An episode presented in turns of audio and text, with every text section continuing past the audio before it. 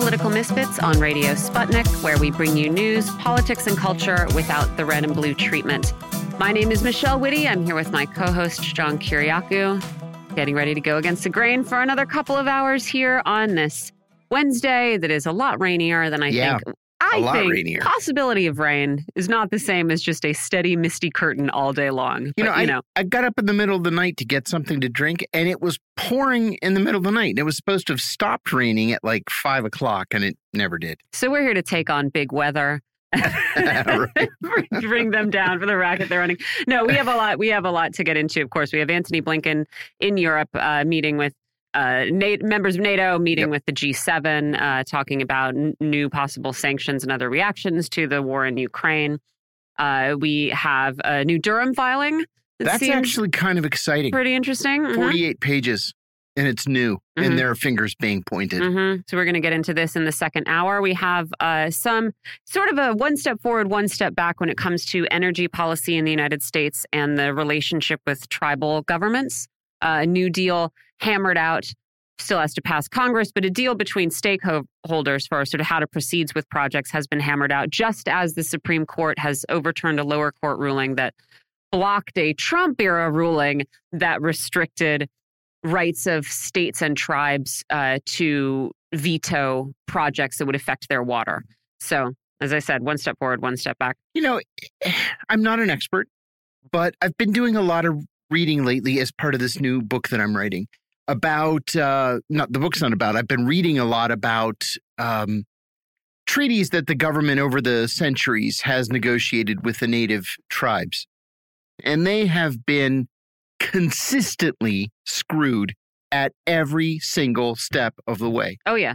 there is so much in this country that rightfully belongs to the tribes that the government has admitted in its own negotiations Mhm. belongs to the tribes and yet the tribes have virtually nothing This is again, this is we say this all the time. It's it's not just uh, the moral right. no no It is the No. legal right. The and again, right. according to the laws of colonizers. yes And this, I think, is something that people really don't understand. That Yep. even according to laws of the American government and treaties uh, and contracts set up by the American colonial government, Yeah. we are not even abiding by those.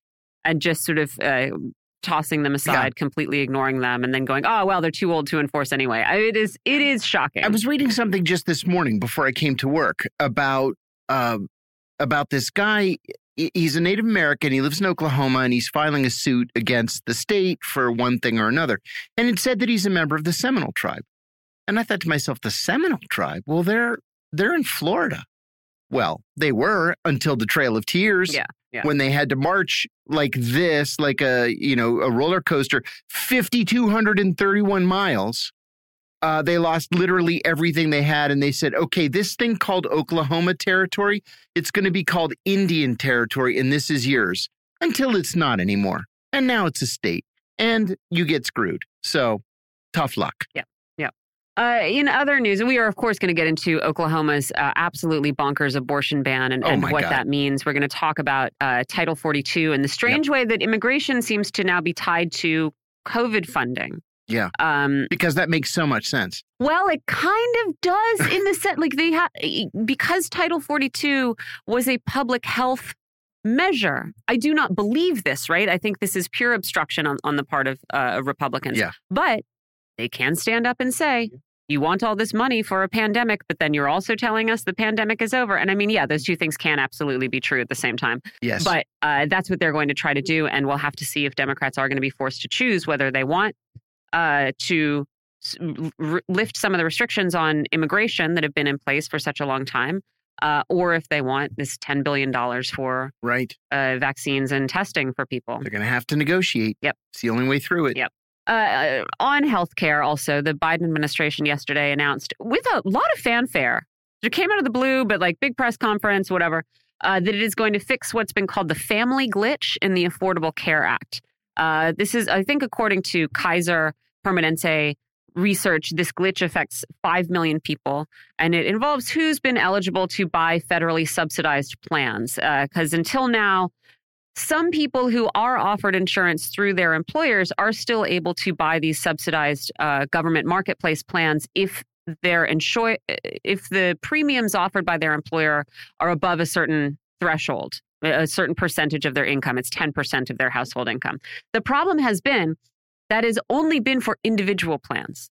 So if you're a member of a family and you're offered health insurance through your employer and it's too expensive, you personally can get a subsidized Affordable Health Care Act uh, plan, but not your spouse and not your children. And so this glitch has now been fixed. It's expected that a million people will switch over to ACA plans now and that 200,000 people will gain health coverage. It mostly affects women and children.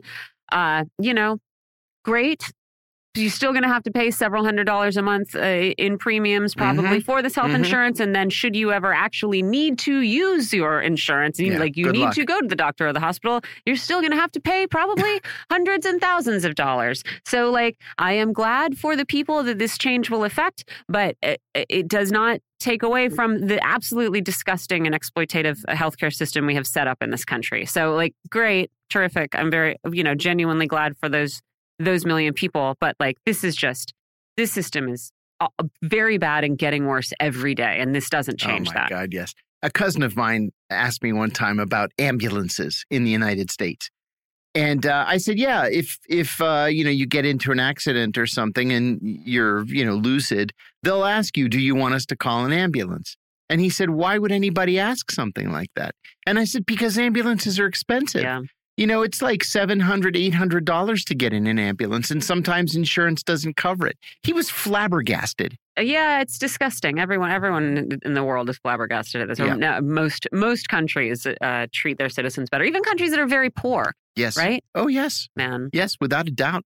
I I, I was I was uh, trimming a palm tree once in Bahrain, and, uh, you know, palm trees can be dangerous because the ends of the fronds have these little spikes. They're like nails. Yeah. And my hacksaw got stuck and I pushed it and the the little nail on the frond went into my thumb all the way to the bone and I couldn't get it out, even with a pair of pliers. I'm trying to pull it out with pliers. So I drove to the hospital, had to have surgery on it, mm -hmm. right? To pull this thing because they're hooked at the end like a fish hook. Yeah. And the bill was zero. There was no bill. Yeah. Because you don't pay for health care. Health care is a human right. Yeah. And yeah. so they told me good luck and they sent me home. I happened the other day, I was cleaning out a, a box and I came across my um, health insurance, public health insurance card from Taiwan. Ah, yeah. Uh, where I was never a citizen. You know, I was a, I was a legal temporary resident, but I was never a citizen. But still, of course, because I was going to live there, the Taiwanese mm-hmm. government said, okay, here's your card. Here's how you go and access yep. health care because you're a human being living on our island exactly. and you should be able to go to the doctor. Man, I had a root canal in Taiwan. Maybe it cost two hundred dollars. Yeah, Maybe. I had a I had a root canal in Romania that cost me two hundred dollars one time. So great. Only because I chose the upgraded, you know, ceramic crown instead of the silver crown. Yeah, that, probably, probably too. Yeah. You're like, oh yeah, I'll splurge. I'll splurge because I'm not going to go into bankruptcy and lose my house if right. it cause. Yeah. Anyway, there's a, there's other stuff to get into. also, of course, at that at that ceremony, uh, Barack Obama attended. Uh, and, and, once again said, oh, the ACA was only ever going to be a starter. And so 12, 12 years on, great job making this tweak. Uh, managed to really upstage Joe Biden in the process. And the, the contrast between the two was, was pretty embarrassing. I also, felt sorry for, for Joe Biden, actually. Everybody flocked to Barack Obama. They were all gathered around him. And for a moment, Biden just kind of hesitated and then he turned around and walked away. Yeah. I felt sorry for Very slowly, also. Yeah, very slowly. We really, well, everyone in our government is way too old. Way, way too, too have old. Some, you know, have a variety of ages. We're not saying purge yeah. all the old people. Right. I have to also just say it, it, it also embarrassing, right? Yesterday, so today, the House Energy and Commerce uh, Committee Democrats are going to hold a hearing uh, about you know gouging at the gas station, big oil, and America's pain at the pump, and they're yeah. going to call executives from a bunch of big oil companies to testify. Uh, so yesterday, Chairman of the House Democratic Caucus Hakeem Jeffries uh, was was talking about this and talking about oil prices, and called on oil firms to show some patriotism and voluntarily pass some of their record profits down to everyday consumers in the form of lower gas prices. And just that's not how that's not how this is going to no. happen. That's no, absolutely that's not. not how it works. It's possible. Also, that a lot of these companies are are barred from doing that. You you're not right. allowed to do anything but try to get more profits. I mean, it's just it's so stupid. It's so stupid. It's I feel compelled to point it out. This is not the way that you're going to get these companies to do anything. Asking them, Absolutely right. it's it's embarrassing. Hey, something else uh, very strange happened this morning uh, in Buffalo, New York. Mhm. Uh, a state Supreme Court justice by the name of John Mikulski was found dead in his home of an apparent suicide. And there's an interesting backstory to this. The FBI raided Judge Mikulski's house a couple of weeks ago as part of an investigation, an ongoing investigation in Florida into a former client of his from when he was an attorney who's under investigation for sex trafficking, drug trafficking, and an attempt to bribe a DEA agent. And it's it's unclear what exactly Mikulski's role may have been in all this, but he attempted to kill himself a year ago by laying down on train tracks. And the train actually ran over him and he lost a leg, but he recovered. He claimed that it was an accident, it was not a suicide attempt. And he was allowed to resume his position as a state Supreme Court justice. I don't know if we'll ever know the full story, but uh, the FBI raided the judge's house two weeks ago, and whatever he thought they were going to find, um, it was too much for him, and he killed himself this morning. But so it was his client who was under His investigation for sex trafficking and Right. Yeah, Not him. yeah, At least not yet. very strange. Very strange. Um, in more political news, the White House is apparently going to extend the pause on student loan repayments through August 31st. Right? It was they were supposed to start up Yeah. May 1st. Right. Now they're just again it- extending the pause is not the same thing as actually actually making a change and, and getting rid of any of this absolutely time I see it. egregious debt. Yeah. Yeah. And they're going to extend it through August 31st. Then they're going to have to say, oh, the pandemic is still going on. The economic Yeah. fallout is still going on. I mean, who knows? Perhaps we will be in kicking a the can down the road. perhaps we'll be in a full on recession by then. But then they'll be in the position. I mean, the midterm elections aren't till November. Yeah. So then are they going to, right before the election, make everyone start paying? Maybe that's the plan. That's Isn't that awful? That's just taking, I don't want to be graphic or trigger people, but that is, you know, that is political suicide. Yeah. I think so too. I mean, I don't know. You also have you also have people arguing that the the you know the number of people in this country who who carry student debt is actually pretty few. That this is a niche argument, whatever. I don't know. I don't know. Uh, George Galloway pretty mad on Twitter Poor- also poor this George. morning. He he got slapped with the uh, the Russian state affiliated media label on his private Twitter account, and he has he is angry and is saying that he is going to take legal action.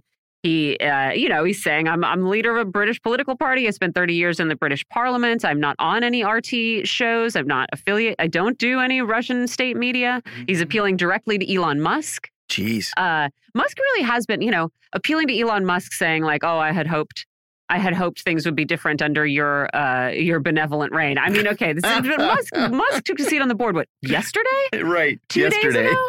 and also, again, yeah, look, Musk is going to operate his little Twitter fiefdom in the same way that you know, and according to his sort of personal and idiosyncratic interests. Sure. In the same way, you know, Be- Bezos operates his little fiefdom, and J- Bill Gates has his little fiefdoms over there at the Guardian, and you know.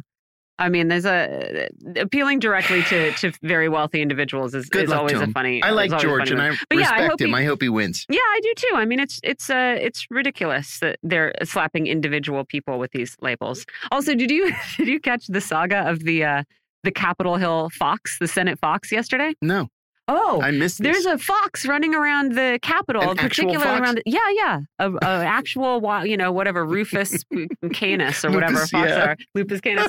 Yeah, he bit uh, a person I'd never heard of, Ami Bera.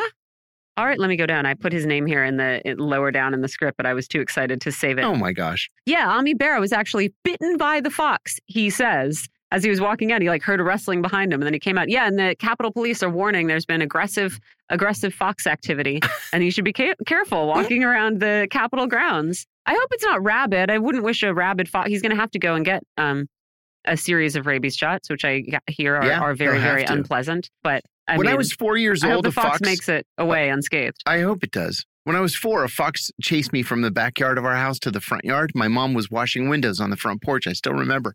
And I told her a fox chased me.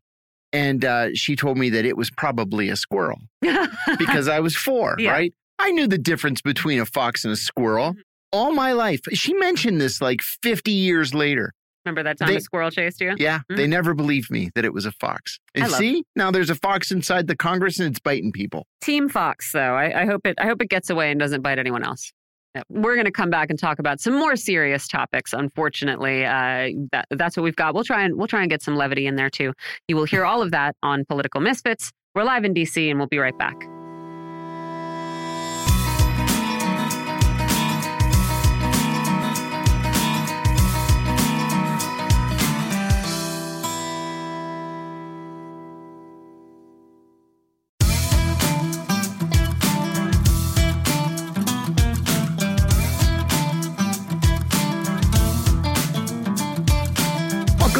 Political Misfits on Radio Sputnik, where we bring you news, politics, and culture without the red and blue treatment. I'm John Kiriakou here with Michelle Witte. Secretary of State Tony Blinken is in Germany today to discuss with his German counterpart an additional $100 million in military aid to Ukraine and a slate of new U.S. and European Union sanctions against Russia for what Blinken says are Russian atrocities against Ukrainian civilians. Germany and Lithuania have expelled Russian diplomats after allegations of war crimes in Bucha were made public a few days ago. Meanwhile, Ukrainian President Volodymyr Zelensky said today that Ukraine is engaged in discussions about security guarantees with the US, the UK, France, Germany, Turkey, Poland, Italy, Ireland, and Israel. Almost all of them are NATO countries. The trick is to somehow ensure that this is not going to be de facto NATO protection. Meanwhile, the United Nations General Assembly is expected to vote today to expel Russia from the UN Human Rights Council. We're joined by Dr. Jeremy Kuzmarov. He's managing editor of Covert Action magazine and the author of four books on U.S. foreign policy, including Obama's Unending Wars and The Russians Are Coming Again. Welcome back, Jeremy. Thanks for having me. Well, we're glad you could join us. Let's start with Tony Blinken's trip to Germany. There hasn't been a whole lot in the news about Blinken uh, in the last week or so. And even this trip isn't being widely covered for some reason. I actually had to search for information about it. We know that he's discussing sanctions and security guarantees with the Germans. What else should we expect to come out of this visit? Uh, well, you know, some of it may be kind of kept, uh, you know, hush hush, Right. but I'm sure they're discussing alternative with the uh, blockage of the uh, Nord Stream 2 pipeline. Uh, Germany's kind of scrambling, you know, to get alternative source of energy and natural gas. And there have been some quiet visits of, uh, I think, you know, uh, U.S. Uh, you know firms uh, and executive, you know, oil and gas executives uh, have visited. Uh, some, I think, with the support of the U.S. Embassy. Uh, so there may be, you know, contracts in the works works for U.S. companies or Qatar. You know, I think Qatar is one alternative Yes. source. Uh, so perhaps there's some deals being in the works with the Qataris. So Blinken may be there to uh, oversee some of that. Although I don't think they're going to publicize that. I think you're probably uh, right, and you know, and I wonder too if uh, because there are so many meetings, and and because things change day to day, if there is less of an agenda for this meeting than there would be for for other meetings, and that they're just sort of playing it by ear to see what the Russians are up to, and then respond to the Russians on some of these issues. That's just speculation on my part. The U.S. military, Jeremy, has not been able to confirm uh, these these reports of Russian atrocities in Bucha that are alleged to have been committed during the withdrawal of Russian troops. The Western media has pointed the finger directly at Russians, though, and Germany and Lithuania have expelled Russian diplomats because of it. What can you tell us about what happened at Bucha? I, I watched the the mainstream cable networks last night, and it was positively grisly what they are uh, alleging Russian troops did to civilians, including to children in Bucha. What can you tell us? Well, uh, I don't know. You know, I'm not on the ground there, but I, I've read uh, different reports, and uh, I mean, there's a discrepancy because uh, even the mayor at the time, uh, you know, th- these reports came out a few days later. Yeah, four days instance, the later. mayor right after, yeah. I think on March 30th, when it allegedly happened, um, you know, he reported the Russian troops had left, but there was no report of atrocities at that time. Uh, It only the reports, you know, came out several days later. So why wasn't he reporting this when it happened? And he was, you know, pro-Ukrainian mayor. So uh, it's rather suspicious. And uh, Covert Action had a piece uh, just published today Right. uh, where the uh, journalist documented that the presence of Azov battalion members a, a neo-Nazi named Sergei uh, Korotkikh, uh, who had been given citizenship in Ukraine after the Maidan coup. Uh, so there's you know speculation that the Azov battalion or Nazi groups or Ukrainians were behind these horrific massacres, and they're trying to set up Russia in a false flag attack. Uh, as you know, uh, some are suggesting that the Ukrainian army is becoming more desperate. Uh, that um, you know some Ukrainian units are isolated uh, in the east, and Russia has been bombing the you know fuel supplies and ammunition, and that Ukraine's desperate for uh, foreign military intervention. So they they have staged this incident. It's uh, it's a theory, but it's plausible given some of the details. that that are coming out about this and discrepancies in reports or, or oddities. Yeah. Yeah.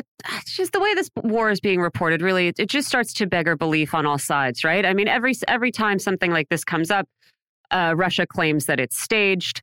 Uh, at the same time, you know, you have on the other hand uh, a, a, steady stream of unconfirmed uh, atrocities committed by Russia that are, you know, supposedly committed by Russia that are never confirmed, and you have, you know, uh, a lot of pressure to take as gospel anything Ukrainian officials say, who also have motivations to uh, to do what they can to get support on their side. But like it is, I mean, I do. Beggars believe that every report of atrocities has been staged in in either case, right, on all sides, and it is just uh, I don't know. I just want to make the point that it's very frustrating when you're not actually on the ground uh, to try to be able to to make sense of this. When of course you know civilians are killed in wars, uh, soldiers do terrible things in in all armies. I, I don't find that that difficult to believe at all. And yet you also have an uh, almost farcical levels of um, effort to whip up support for Ukraine by any means necessary. It just it creates uh, a fog I have not seen before. Even in, even with Syria, I think where where there was a lot of this kind of thing going on, uh, pales in comparison to this, and it uh, just makes it frustrating to to try to break down. Yeah, absolutely. I fully agree. And you know, even journalists would have a hard time cover covering this. I mean, it's hard to operate in the war zone uh, if you know you're not there in the scene at the time, you don't know exactly what's going on. Uh, you know, only a few people really know what's going on. And I think what is uh, you know unique about this Ukraine war is that the you know Ukrainians are being pre- presented as this moral beacon, uh, and this you know people are just rallying behind them uh, when uh, there are these Nazi units, you know, the Azov battalion is you know, known for committing horrific atrocities for years in eastern Ukraine and is very clearly behind some of these atrocities. But this is being completely whitewashed uh, in the Western media, and the public has developed this kind of cartoonish view of the conflict, which has nothing to do with, with the reality. Jeremy, we've been discussing security guarantees here on the show for, for some weeks now. Um, how can Ukraine, do you think, negotiate security guarantees without them being de facto NATO Article 5 protections?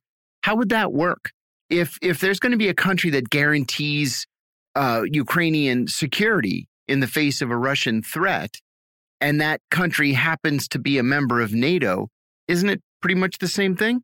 Um, well, I'm not an expert on, on the logistics or the, the legality, but I mean, I think ultimately it would be hoped that Ukraine would be a you know neutral country, uh, and that would be crucial. You know, wouldn't be associated with NATO. Uh, I think that's you know what the Russians want, and that even Zelensky, uh, I think, said he would be willing to adhere to, uh, and that may be the only way uh, you know, to reach a, a, settlement with the Russian because the Russians are extremely hostile and suspicious of NATO, and they see that as a major threat. And I think they're going to continue the war uh, until they have a guarantee uh, of Ukraine's you know separation from NATO and neutrality. That actually makes sense to me. I, I think that's the only way to do it. Um, Jeremy, Russia will likely be expelled from the UN Human Rights Council today. And uh, really the question I think is an easy one. Does that matter in any way? Saudi Arabia has long chaired this council, and it has always appeared to be toothless. Does the Russian expulsion make any difference? Well, yeah, I, I don't think so. As you point out, if Saudi Arabia is the chair, I mean, I couldn't think of a greater oxymoron. I mean, that's one of the worst countries, you know, as far as human rights abuses in the world, you know, murdering journalists, uh, beheading clerics and, and criminals and supporting terrorists uh, in Syria and across the Middle East. Uh, so, I mean, it's just, you know, I mean, the UN has lost a lot of credibility in the last decades. And human rights, sadly, what, what was a noble principle of the U.S., you know, working around the world to try and, you know, stop human rights abuses, instead, it's become human rights has become weaponized against countries that are enemies of the United States, like Russia, and those abuses are played up to support military interventions, whether overt or covert. And that's really a betrayal of, of the UN mission. And I think the moral integrity of the UN, uh, sadly, has been compromised in the last decades. Let's talk for a minute too about sanctions. You know, we we heard this morning that uh, the United States and the European Union were going to impose new sanctions on Russia, and it it made me think of of something that I used to think about at the CIA all the time when I would hear about new Iranian sanctions. What could there possibly be that's left that you can sanction? And we heard today that uh, new sanctions are being imposed on Vladimir Putin's two daughters. Um, I didn't know he had two. I, I thought he had one daughter. Apparently, they found another one that they can sanction. Uh, what what kind of sanctions are we talking about here? It seemed to me that everything was already sanctioned. Yeah, I mean, this may be just kind of playing to an audience, you know, trying to look tough. Uh, uh, that we're, you know, standing up to the Russians, and you know, it, it's more political than anything else. Uh, the, the, New York Times had an article today that they're trying to find ways to sanction Putin, but you know, a lot of these properties they attribute to him actually are properties, uh, you know, owned by the Russian government, and you know, any president would have access to them, and you know, it seemed very difficult to actually institute any kind of sanctions against him personally.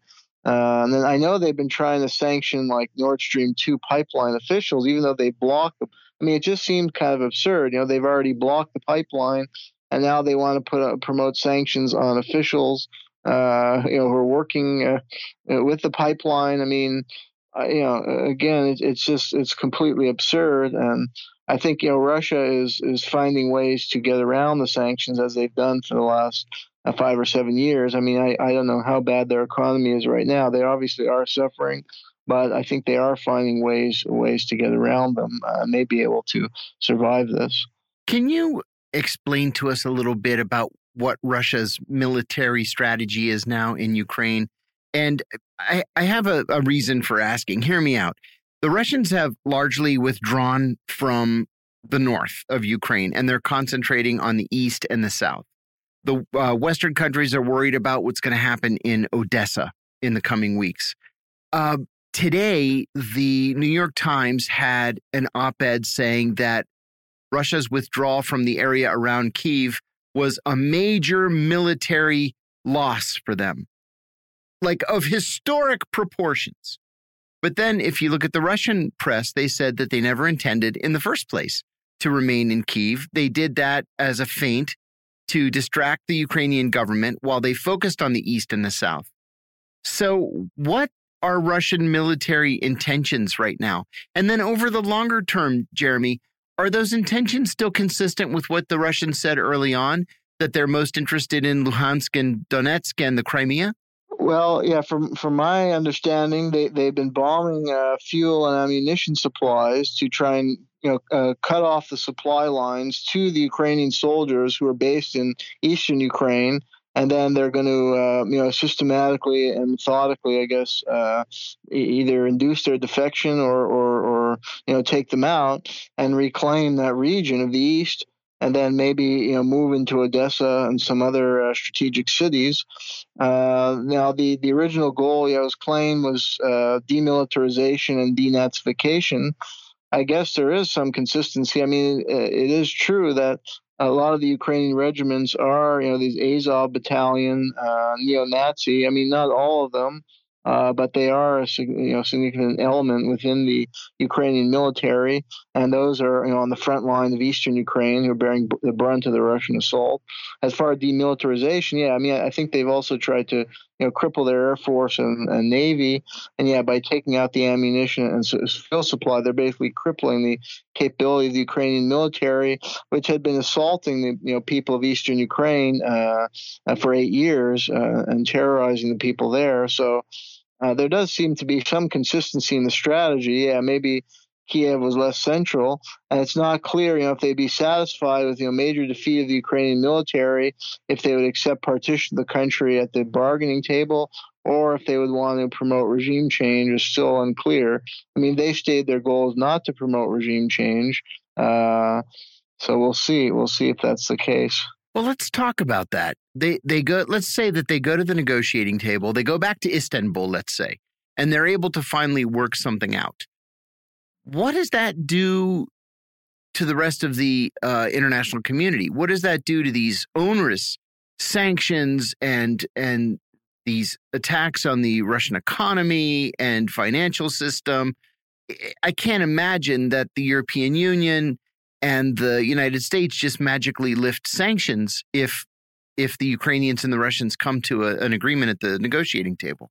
Yeah, I, I think the U.S. And, and, European Union seek regime change within Russia, uh, and that's the purpose of the sanctions. Uh, but I think that strategy is clearly backfiring because the reports we have is that Putin's popularity has increased since the war started.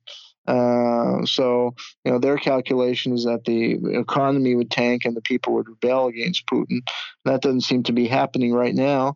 And Russia could emerge stronger, you know, if, if they reclaim eastern provinces and they're able to gain a kind of corridor around Crimea uh, and retake, you know, and take over certain uh, strategic, uh, you know, regions or other areas, stopping short of complete takeover of Ukraine. I mean, and if some kind of settlement is reached where Ukraine is indeed demilitarized and finally the war ends, because don't forget, you know, eastern Ukraine, because don't forget they had the Minsk peace accord and that didn't work, and Ukraine violated it.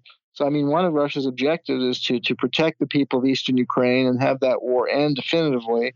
And, and halt Ukrainian aggression, in you know, uh, so that you know, if Russia achieves that, uh, then they will have achieved their war aim and they will have emerged much stronger. And that they will be stronger economically uh, if they can, you know, link the Crimea uh, and some of those eastern regions to Russia. Uh, that could be, you know, mutually beneficial to both the Russian economy and Eastern Ukraine, you know, those regions' economies. Uh, so, and then Russia's, you know, been developing their trading relations with with China. They're developing greater self sufficiency. Uh, so it's possible Russia could emerge much stronger from this conflict in the end, even in the face of uh, sanctions and growing hostility from the West, uh, which might appear kind of weakened if Russia achieves its end. So we'll see. We'll see if that calculation plays out for Russia. It's still unclear. Uh, you know, if you read the, the media here is claiming Russia's bogged down the quagmire and they see this, you know, maybe another Afghanistan. I think that's the, the goal, really, to induce another Afghanistan that will really ravage Russia and weaken it. But I'm not sure if, if Ukraine will end up being the same uh, as Afghanistan.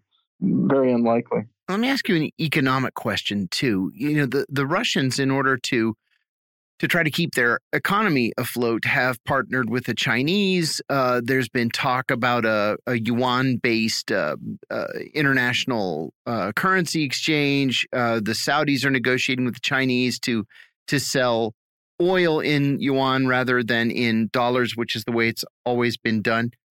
Is this a way for the Russians to actually come out ahead at the end of this? Meaning to sort of break up the the monopoly that the dollar has on international uh, trade transactions? Yes, I think that was their goal all along. And in some ways, perhaps, you know, the, the sanctions, they may almost welcome it because it can expedite this process. Uh, and it really, you know, further necessitates moving away from the American dollar and fortifying their trading relation with China uh, and moving forward uh, on these alternative currencies and, you know, alternative power block. And there are numbers of countries, yeah, that uh, have aligned with Russia uh, in this conflict or have been uh, reluctant to go along with uh, the West policy. So uh, we may be seeing a major geopolitical power shift.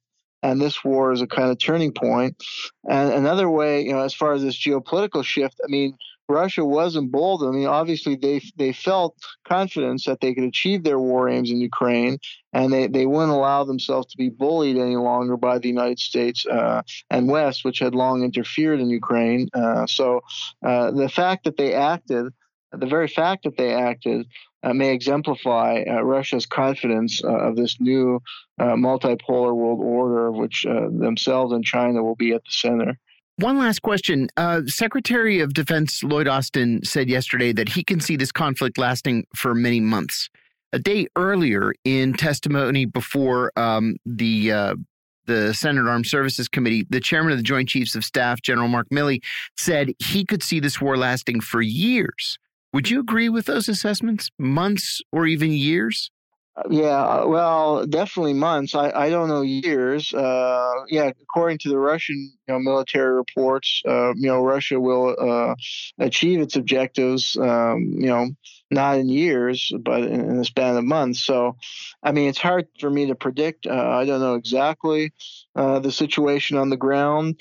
I know that's what the you know U.S. policymakers want. They want another Afghanistan. Uh, I think you know certain they want to bleed the Russians. Mm-hmm. Uh, I think certainly you know uh, you know there is resistance. I mean, Western Ukraine there are uh, you know certain cities, Lviv, even Kiev, where there is you know um, either mixed view or, or, strong hostility towards the Russians. I think people would stand up and fight. There's an you know influx of foreign fighters. I mean, sure. they're saying that. I mean, they're making it so the more weaponry they pour in, and the more they allow foreign fighters to, to come in, that's going to prolong the conflict, uh, which is what they want. So uh, that that would be unfortunate if this goes on indefinitely. I mean, the, the Ukrainian people have already suffered tremendously. And sadly, it's clear that the U.S. leaders uh, have no regard for the Ukrainians, as much as uh, they want to, you know, show tears well, for them and, and sympathy. Yeah, they, they have no regard point. for them because they want to prolong this war. They're pouring in the weaponry. They're blocking a settlement. I mean, even Zelensky has agreed to a neutral Ukraine. Yeah, but the U.S. is not supporting the, the peace talks at this time, and they're pouring this weaponry and, and mercenaries that will prolong the war and the suffering of the Ukrainian people. Uh, it's a, it's a complete hypocrisy and a misnomer that they care about the, the Ukrainian uh, suffering, which they don't. We will leave it there. That was the voice of Dr. Jeremy Kuzmarov. He's the managing editor of Covert Action Magazine and the author of four books on U.S. foreign policy, including Obama's Unending Wars and The Russians Are Coming Again. Stay tuned to Political Misfits. We're going to take a short break and come right back.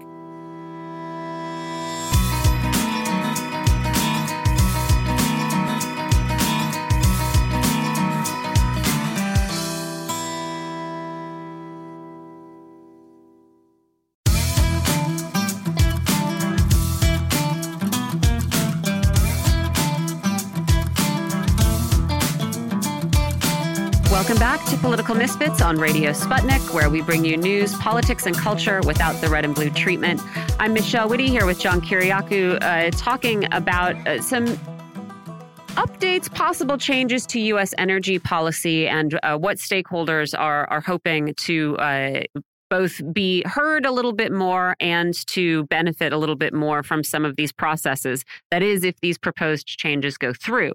The Wall Street Journal earlier this week reported on an agreement reached after years of fighting and negotiation to amend the Federal Power Act and change the way hydropower plants are licensed. Uh, the deal would grant approvals to add hydroelectric power to some existing dams in as little as two years. It would speed the approval of off river pumped storage projects, uh, which store surplus energy, uh, as quickly as three years. And another component would give tribes, tribal governments, instead of the Department of the Interior, authority on the conditions put on permits for things like the production, protection of tribal cultural resources or fish resources and fish passage. And so, what is interesting to me is that this deal uh, has among its supporters the National Hydropower Association, which wants hydropower, uh, American Rivers, wants to protect rivers, the Skokomish tribe, and the Upper Skagit Indian Tribe and the Union of Concerned Scientists, right? So this sounds like a lot of uh, different interesting points of view having finally agreed on this, uh, you know, a, a final kind of co- collaborative document here. Uh, joining us to get into how we got here and what this document means is Darren Thompson. He's a reporter for Native News Online and Unicorn Riot. Darren, thank you for joining us. Thanks for having me. So let's talk. I mean, I, I, have to say, this agreement between these uh, different bodies and organizations has to be approved by Congress to actually, you know, uh, take any effect. But I wondered if you could talk to us about how we got here and what this deal would mean. Well, we've got here, of course, through political collaborations as well as more entities listening to stakeholders in particular local communities such as the Pacific Northwest. Uh, when you work with tribes in that particular area, they are the data keepers of much of their resources, uh, including quote unquote natural resources as well as other resources that that they have and, and monitor, including like things like water quality, things like uh, the longevity of various species that might live or migrate to these locations that that tribes are concerned about.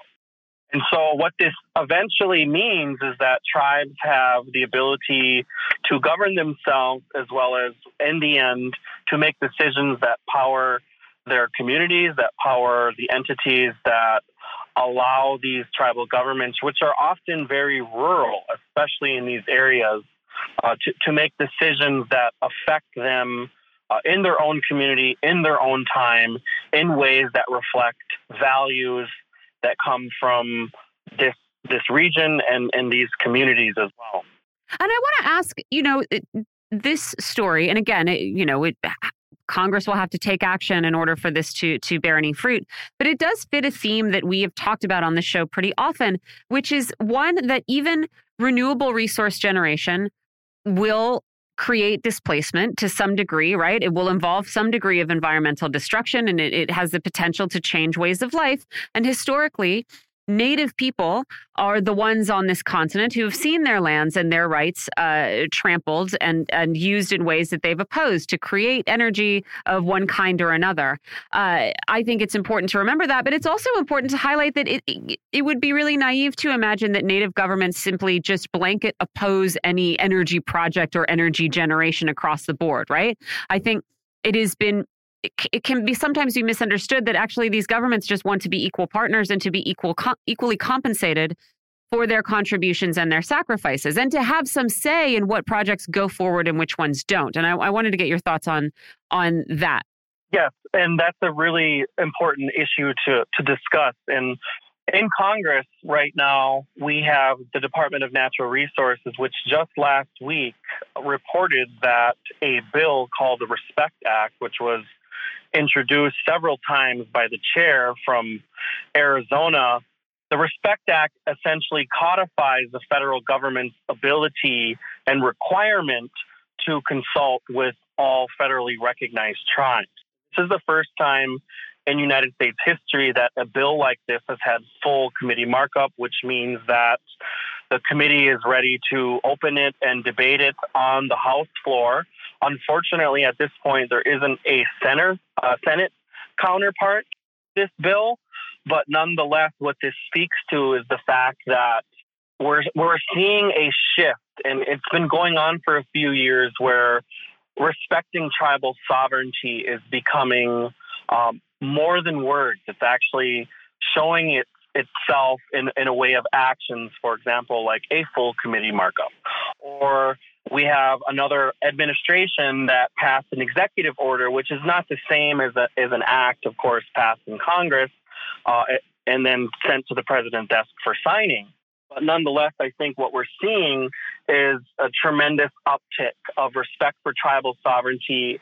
And as a result of that, we're seeing and giving the opportunity for tribes to determine what happens on their land or what happens in their territories so that they can make decisions that so they can participate in decisions that affect their ability to govern themselves. Yeah, and I mean, I I hope that that is true because I think there there is sometimes a tendency in politics to just pay a lot of lip service to a topic and and not necessarily enact you know not not necessarily make it more concrete uh, but i i would like to see that and so i wonder i know you you kind of alluded to it uh, just now when you said you know an executive order is not the same as an act of congress but you know for a wave of renewable energy generation to not repeat the mistakes of, of fossil fuel generation, which is, you know, generally to exploit the lands of, of people who have already historically been so exploited. What what would have to happen when it comes to interacting with native governments and native lands? Like what what kind of uh, what kind of steps would you like to see proposed and followed to to make this sort of a potential new wave of energy generation not make the mistakes of the old one? Yeah, so work in the field indicates from tribal leaders that they want more than an email indication. Right, right.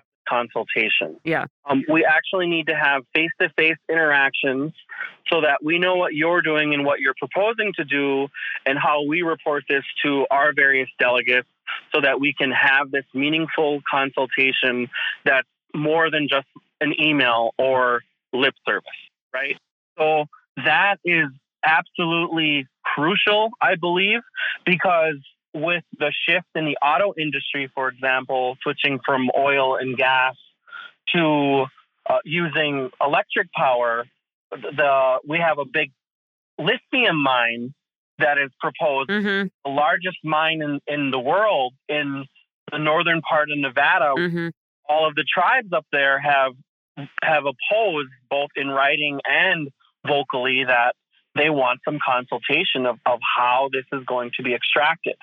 And so another component of that is the harvesting and mining of nickel, which absorbs the lithium. And there's a proposed nickel mine, which will be the largest in the country in northern Minnesota, which requires a variety of steps. But Tesla has announced a partnership with uh, with a metal company called Talon Metals, and that particular uh, deal is worth ten billion dollars, and it doesn't even have uh, a permit yet. Yeah mine.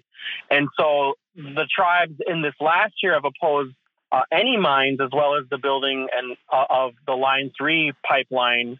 And that was a very important issue where a lot of tribes have voiced that they weren't consulted with. And as a result of that, there's a lot of distrust uh, both within tribes and the federal government and tribes within the state government as well.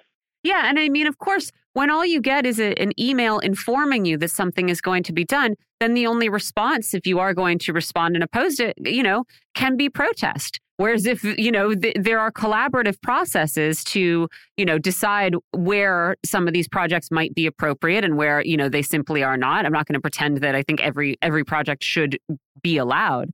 But if there's a collaborative process, then you don't have this, you know, you don't you don't have to have people standing off facing up against uh, uh water cannons. Uh, it's just it seems so obvious if you have a moral or ethical bone in your body. Uh, speaking of morality, I, I, wanted to get your thoughts, Darren, on the apology offered by Pope Francis uh, for the Catholic Church's role in what Canada's Truth and Reconciliation Commission has termed a cultural genocide, enacted with the support of the residential school system that, of course, uh, the Catholic Church was so involved in. Uh, I, the Pope said, for the deplorable conduct of those members of the Catholic Church, I ask for God's forgiveness, and I want to say with to you with all my heart, I am sorry. Uh, I join my brothers, the Catholic bishops, in asking your pardon. The Pope is addressing a delegation uh, from Canada who had gone there to to seek the apology. I wonder what you think of the apology by itself. How important is it? Well, it is historic because it is the first time that a leader, uh, particularly the Pope, has acknowledged as well as made an official apology to a delegation of boarding school slash res- residential school survivors. And I think from there, what in this country, what people are trying to do is to urge Senate and the House of Representatives to support the Truth and Healing Commission of U.S. Indian Boarding School Policies Act, would be similar to what happened up in Canada, where the United States government will officially acknowledge, like the Pope did, that there were some atrocities that took place that resulted in a number of uh, very traumatic things that our communities are, are still dealing with today, like uh, the missing and murdered indigenous children who never made it home after they attended boarding school, which is um, being discovered in unmarked grave, which in any society, an unmarked grave is a crime. Mm-hmm. So I think it's very significant. I think that Uh, there's going to be a lot of other discussions that are going to come from from the apology on an official on many official levels, both within government as well as within uh, religion and, and tribal tribal communities.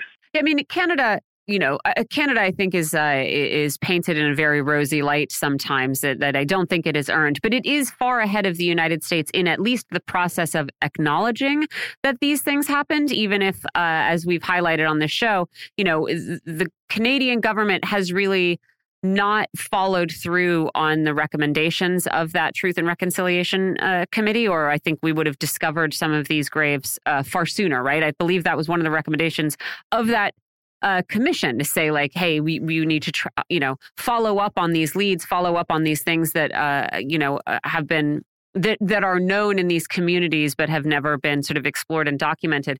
I wonder you know there have been calls for for reparations uh, and for uh, for for more to be done than simply apologize. W- what would you like to see the church doing if it really wanted to? You know, as as Pope Francis said elsewhere in that um, long apology, you know, the, he he cop- talked about the, the ongoing scourge of colonization and genocide. What else could the church be doing? Sure. So one of the big requests by many indigenous people are, are, that the Pope should revoke the papal bull from 1493, which was known to many as the doctrine of discovery, which led to the theft of many indigenous lands throughout the world.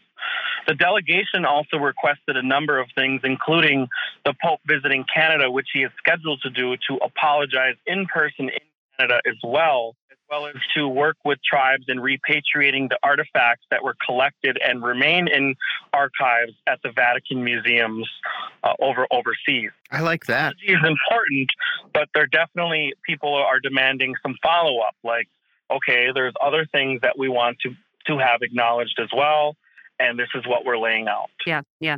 I also saw I saw that you were recently writing about some uh, pretty outrageous comments made by the governor of Oklahoma about the supposed fallout from the McGirt versus Oklahoma decision of, I think now two years ago, when the Supreme Court, for once, looked at a treaty the US government had signed with native governments and said, yeah, you know what? You really do have to abide by this. Like, you guys have to figure this out.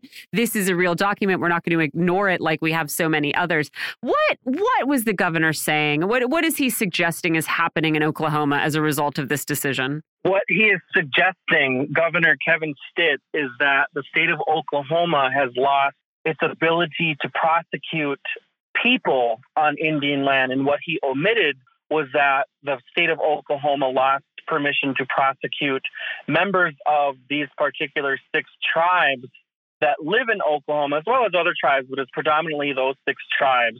And what this does is it places the, the jurisdiction to prosecute crimes committed on Indian lands by either the tribes or the federal government. And the federal government picks up major crimes like the horrific crimes like kidnapping, sexual abuse, uh, aggravated assault, murder, uh, thing, things of, of very heinous nature would be picked up by the federal government. So what he's implying is that it's hard to tell for the police in the eastern part of the state of Oklahoma of who's an Indian and who's not an Indian. When in reality, what he's doing is he's undermining the relationships that each of these sovereign tribes have created and established with these various law enforcement agencies who are acting on behalf of partners who are still able to police.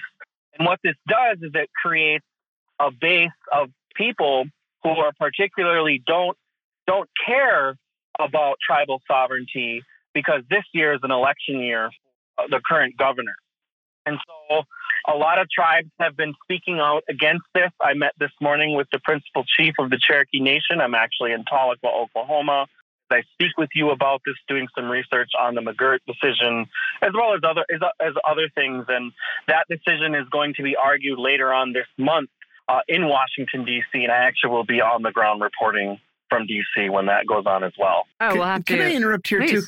You know, getting back to this governor of of uh, Oklahoma, I was in Oklahoma a few months ago, and and this guy's very popular. It seems, but is it? Did he just never read about the history of the state? I mean, is it a revelation to him really that that Native Americans have sovereign rights to what happens on their own land? That is a difficult question to answer, considering that the governor is actually an, uh, an enrolled citizen of the Cherokee right. Nation of Oklahoma. Right, he sure is. And so what he's doing is he is basically, in the words of, of some of our followers, not respecting tribal sovereignty, making a, a, an argument about it, and be in a in a tremendous. He's been a tremendous opponent of the McGirt decision, and that is the fact that Oklahoma loses again its jurisdiction in some parts of Oklahoma, but what they're not acknowledging is the fact that these agreements predate the founding of the state of Oklahoma. Right. It's really black and white issue. Yeah, and he also, I mean, it's it looks like a sop to uh, refund the police movements it, and totally. law enforcement. He's basically, I mean, he was also kind of suggesting, oh, police can't tell on sight who's a tribal member and who's not. So they're just going to let crimes go uh, unpunished. They're not going to bother catching people so, so they don't get in trouble, which is just an idiotic assertion. Yeah, and that's completely that's a falsehood. And that is one of the things people are saying is that he's making it seem like there's lawlessness in Oklahoma, and that's not necessarily the case. And last week, President Biden submitted his fiscal year 2023 uh, budget, which is a, an overall governmental approach. And part of the citation is that the Department of Justice is going to increase funding for uh, policing in eastern Oklahoma, particularly related to the McGirt decision. So, on one hand, we have the president acknowledging that the McGirt decision is legal and standing, and whereas you have the governor of the territory, the state of Oklahoma, uh, opposing it. So. It's it's uh, it's an interesting thing to see and to, and to witness, but uh, law is the law. Yeah. Hey, Darren, we're going to have to let you go on that. That was Darren Thompson. We always appreciate his time. You can find his work at Native News Online, and you can also find his work at Unicorn Riot and his website at darrenthompson.net. Darren, thanks so much for joining us. We're going to take a quick break here on Political Misfits. We're live in DC. We're on Radio Sputnik. We'll be right back.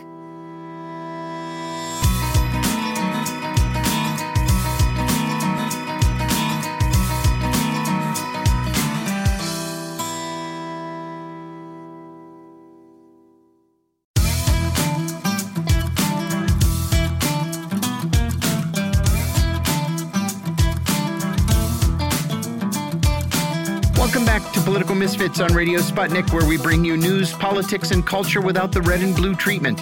I'm John Kiriakou here with my co host, Michelle Witte. Special counsel John Durham alleges in a new filing that the 2016 Hillary Clinton campaign, its lawyer, and a tech executive all took part in what he calls a joint venture to gather and spread dirt about the Trump campaign.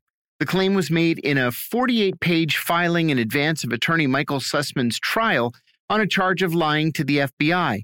The case is based on a text message that Sussmann sent to then FBI General Counsel James Baker saying, quote, Jim, it's Michael Sussmann. I have something time sensitive and sensitive I need to discuss. Do you have availability for a short meeting tomorrow? I'm coming on my own, not on behalf of a client or company. I want to help the Bureau. Thanks. Unquote. In fact, Sussmann was acting specifically at the request of the Clinton campaign. Meanwhile, Republican Senators Chuck Grassley and Ron Johnson continued to rail against Hunter Biden on the floor of the Senate. The two called for an investigation of Biden and said they would undertake one if the Republicans regained control of the body. And in big news reported only by the New York Post, word has leaked out of the Hunter Biden grand jury that one of the witnesses, Biden's business associate James Gilliar, was asked what he meant when he wrote in an email regarding the distribution of equity in a company created in a joint venture with China Energy Company. Quote, 20 held by H for the big guy? Question mark, unquote. The media have speculated that it means 10% or 20% of the company held by Hunter Biden for Joe Biden. We do not know what Gillian, Gilliar's response was. That didn't leak out. We're joined by Jim Kavanagh, editor of the polemicist.net. Welcome back, Jim. Hi, thanks for having me. So much interesting stuff going on. I, I want to start with this new filing by uh, John Durham. It's 48 pages long. And as someone who has some personal experience with these kinds of things. Michael Sussmann, the Perkins Coie attorney who was working for the Clinton campaign, looks like dead meat to me. He either told the truth to the FBI or he told a lie, and his lie was in writing, which you're never, ever, ever supposed to do. Don't put a lie in writing, for heaven's sake. You should have plausible deniability if you're going to tell a lie. This looks pretty clear to me. What are your thoughts? Well, yeah, the, the evidence that I see here and that's been brought out looks pretty clear. I mean, if he wrote a memo saying, uh, I'm not uh, doing this on behalf of anybody else, and clearly he was, then he was billing the Clinton campaign. And he also, I believe, said in, in testimony that he was working on behalf of uh, of, clients, at least. Right. Would, uh, right. So, so he's contradicted himself, and he's gotten you know, it's out in the public, as you say. You don't put this stuff in writing. It's the, uh, you know, the, the cr- criminal behavior 101. Uh, so legal behavior 101, lawyering 101. So, uh, um, you know, I think, you look, Durham has been methodically pursuing this. Once the Republicans take control of, of, the, of the committees, this is going to become more impossible for uh, the mainstream media to avoid. And uh, I think that certainly Sussmann's on the hook. Yeah, I, I think so uh, very much. You know, this reminds me of uh, well, what was the governor of New York, uh, the guy that got caught with prostitutes and then went to CNN. He had to resign. What was his name? He had been the attorney general. Attorney General, yeah, yeah. Um, Eliot Spitzer. Eliot Spitzer, thank Spitzer, you. Spitzer, yeah. He famously said this. I actually found the quote, even if I didn't find his name attached to it. Never talk when you can nod, and never put anything in an email. And it's so true. Don't put it in an email or a text message. You're going to just do yourself in. Well, the sentencing guideline for a crime like what Sussmann is uh, accused of doing is probation. It, it calls for a maximum of zero to six months in prison. And for a first timer like Sussmann, it would be uh, probation.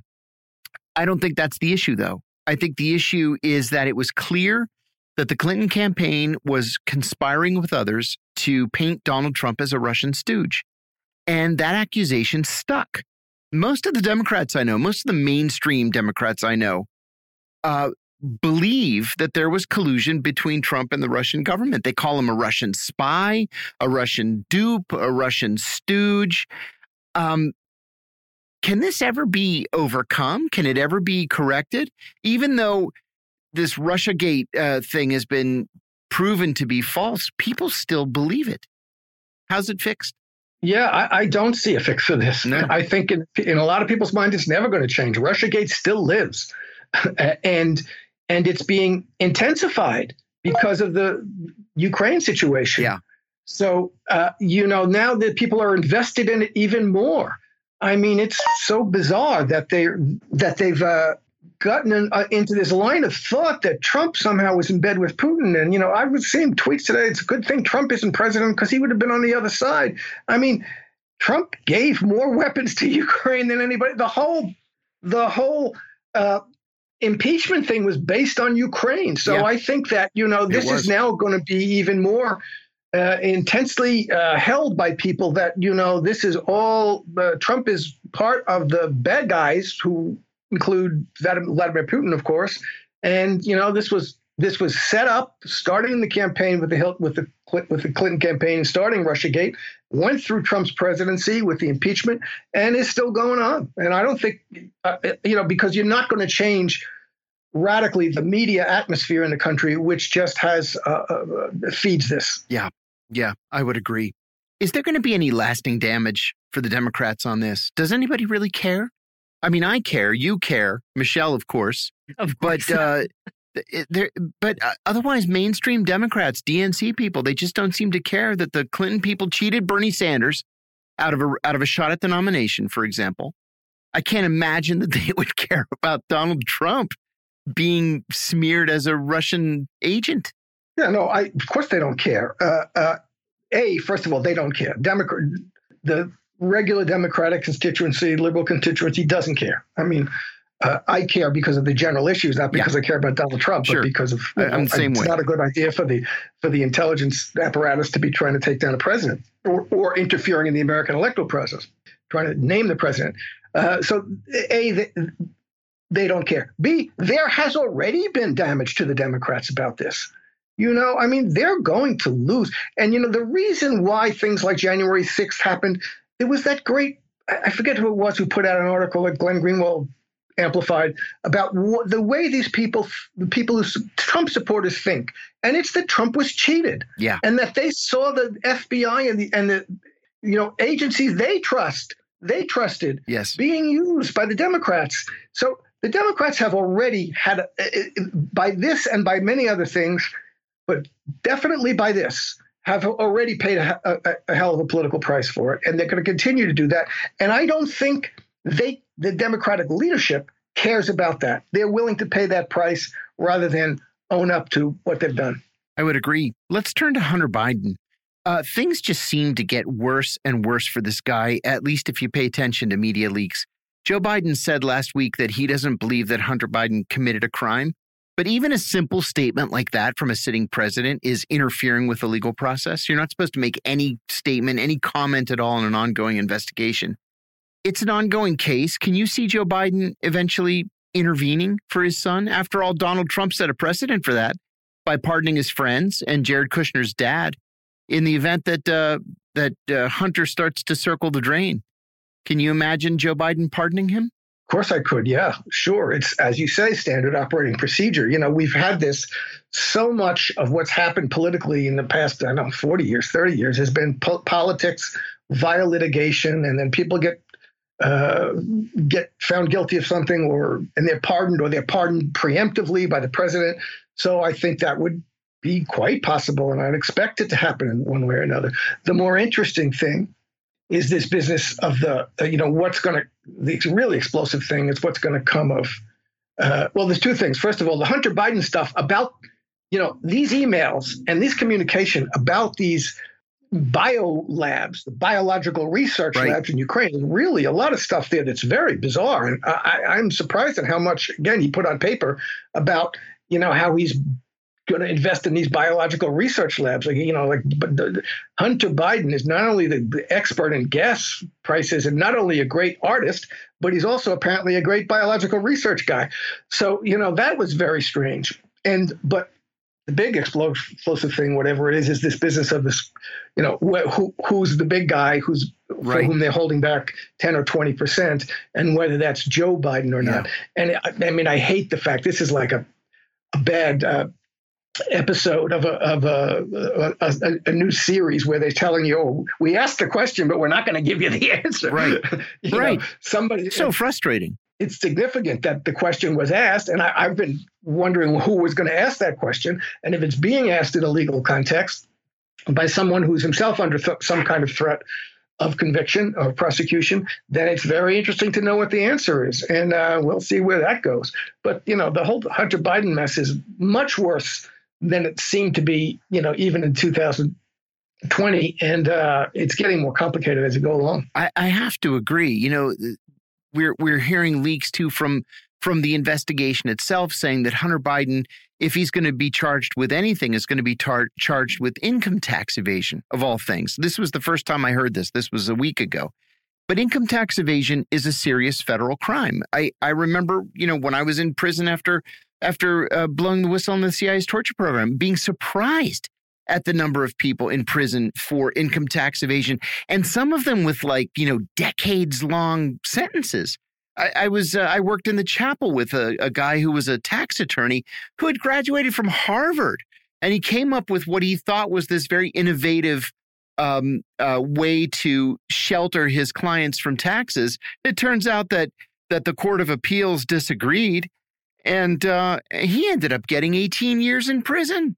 So, you know, when when somebody says, "Oh, in addition to all this other stuff, Hunter Biden's being investigated for income tax evasion," if I were Hunter Biden, I would be really worried right now. You know, I I had forgotten too that Hunter Biden is not just the the crackhead that we see in these photographs, you know, passed out with a crack pipe hanging out of his mouth. This guy graduated from Yale Law and got his bachelor's degree from Georgetown, right? and his father was a was a senator for decades and vice president of the United States. This guy had everything handed to him, and uh, and he finds himself in trouble like this. It's mystifying for me. So I wanted to ask you about this grand jury. It's very, very rare for there to be any leak out of a grand jury. It's very rare for somebody to even know that a grand jury is looking at him because of the nature of this case. Of course, we know that that there is a grand jury looking at Hunter Biden. But this New York Post article raises um, some issues. It states definitively that one of the witnesses was asked about Joe Biden and the 10% for the big guy. Should Joe Biden be worried about this? What could it actually mean for him? Well, that would be very explosive. Yeah. I mean, if, if someone were to testify, yes, if this guy, Gilliar, what was his name? Yeah, Gilliar. Were to, were to say, the answer to the question, which the Post didn't give us, although they must know it. I mean, how could they get the question without having gotten they the must. answer? I served on a grand, I served on a Manhattan grand jury, so I, I know that you know the, the, rules of confidentiality are very strict. But you know, if they if they were to, they have a leak, they got the leak, and they have the answer to that question. So if the if this guy answers that question, yes, that was meant we, we're holding back ten percent for Joe Biden. I mean, wow, that's that's something that you can't get away of, get away with, or get yeah. away from. You know, that's nobody's going to hide that. That comes out in, in, in sworn testimony. Right. So, but it would have to get out of the grand jury because grand jury testimony, you you won't find it uh, unless someone is brought to charges are brought against the guy. You know what I mean? Uh, so uh, it, it is a, a, a, very dangerous situation for Biden. And I think Biden is in a situation.